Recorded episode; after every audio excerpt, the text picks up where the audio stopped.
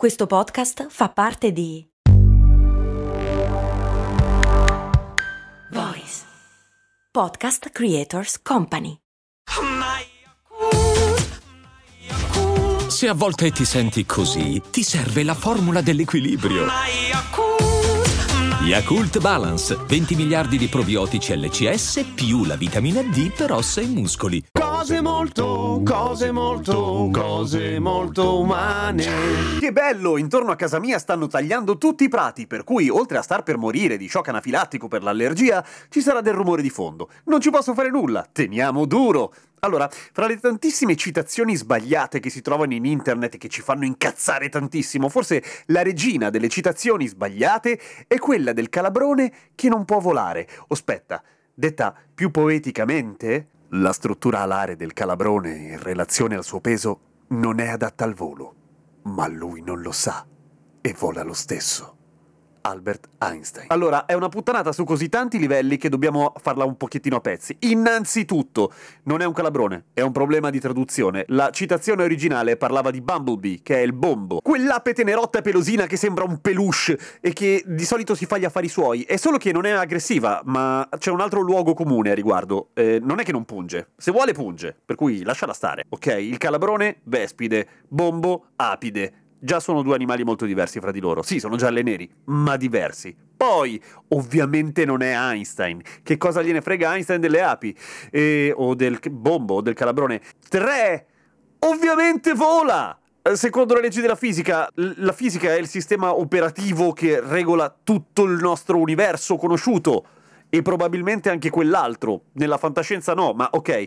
E quindi se vola è perché fisicamente può. E l'origine di questa citazione completamente sbagliata in realtà è una ricerca del 30, 32, fatta in Svizzera da un fisico che analizzò appunto le proprietà aerodinamiche del bombo, e la struttura alare del bombo e non riusciva a capire come cazzo fosse che riuscisse a volare lo stesso, perché non teneva conto di due fattori, che il bombo è figo assai e vola in un modo diverso dagli altri insetti insetti e lui invece aveva applicato i calcoli rispetto agli insetti normali, vale a dire, il bombo intanto ha una frequenza di battito alare pazzesca, tipo 5 volte più veloce di quella del colibrì. Ok? Molto veloce. E poi non vola con le ali dritte, ma fa una specie di torsione, trasformando l'ala in una sorta di elica, spingendo verso il basso e verso avanti. Per cui eh, il bombo è figo. Ora, siccome questa citazione continua, tipo fake news, a girare da gli anni X eh, e da quando è arrivata la rete molto di più, a un certo punto qualche scienziato si deve essere rotto i coglioni e ha detto va bene, facciamo una ricerca, questo accade nel 2005,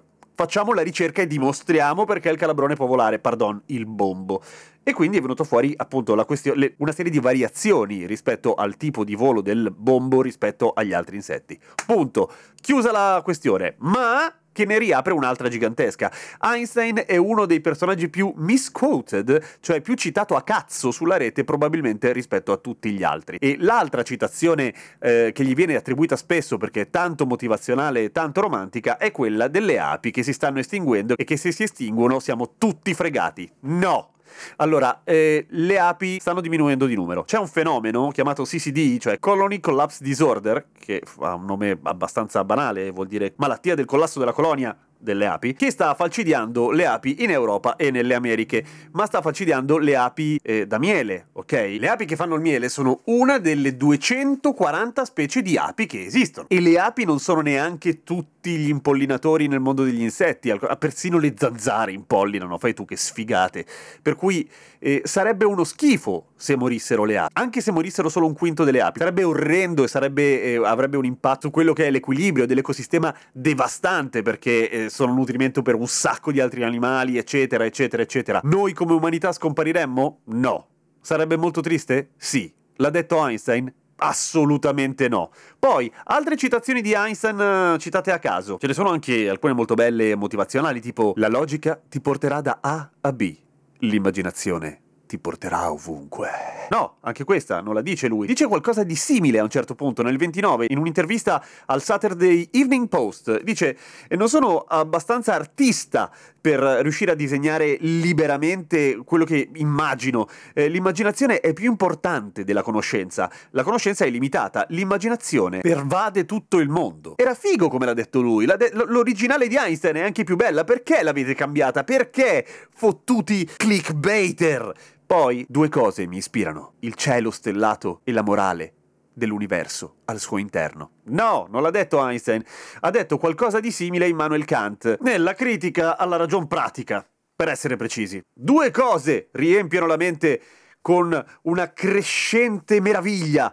Sto tra- traducendo al volo, per cui probabilmente se beccate la traduzione del libro è sicuramente più figa della mia, però il senso è quello. Più spesso e più intensamente la mente e i pensieri sono portati a le stelle, il firmamento e la legge morale dentro di me anche questo è intanto è diversa, è molto più bella l'originale ed è di Immanuel Kant, cazzo, è diverso. Poi, questa è bella, questa mi piace un casino, non è di Einstein, però è molto bella. Tutti sono nel loro piccolo dei geni, ma se tu giudichi un pesce per la sua abilità di salire l'albero, eh, vivrà tutta la vita pensando di essere uno stupido. E questo è interessante perché ha un sacco di diramazioni possibili su tutto il discorso dell'autostima, di come ci giudichiamo, di come ci limitiamo, di come non sappiamo usare il nostro talento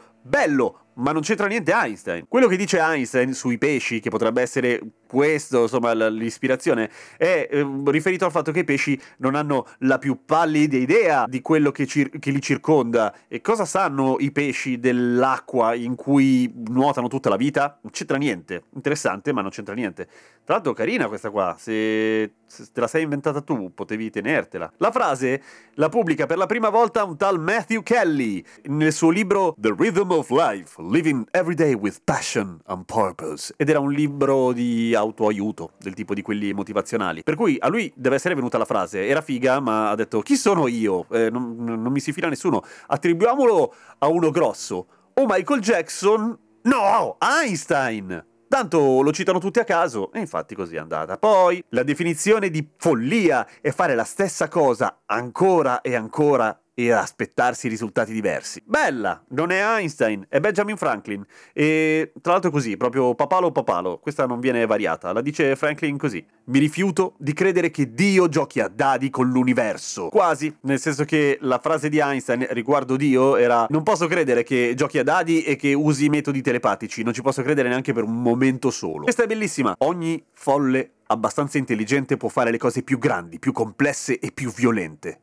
ma ci vuole un tocco di genio e un sacco di coraggio per muoversi nella direzione opposta. Bella, eh? Non Einstein. È del 73, è di un tal Schumacher eh, in una ricerca che si chiamava Small is Beautiful. Piccolo e bello. Però la citazione non è male. Peccato che Einstein non c'entri niente. Ho terrore del giorno in cui la tecnologia sorpasserà le nostre interazioni umane. Ma figurati, ma perché avrebbe mai dovuto dire quello? E poi comunque, già superato da mo'. E soprattutto adesso. Per cui attenzione quando citiamo la gente e soprattutto se avete se state scrivendo che so la tesi o la tesina o un compito o un vostro grandissimo libro se state per citare Einstein occhio perché al 99% è una puttanata ok? E, ehm, Grazie a Irene e agli altri patron nuovi che si sono aggiunti alla pagina di Patreon di Cose Molto Umane. Voi state contribuendo a far sì che Cose Molto Umane vada avanti, perché sarebbe già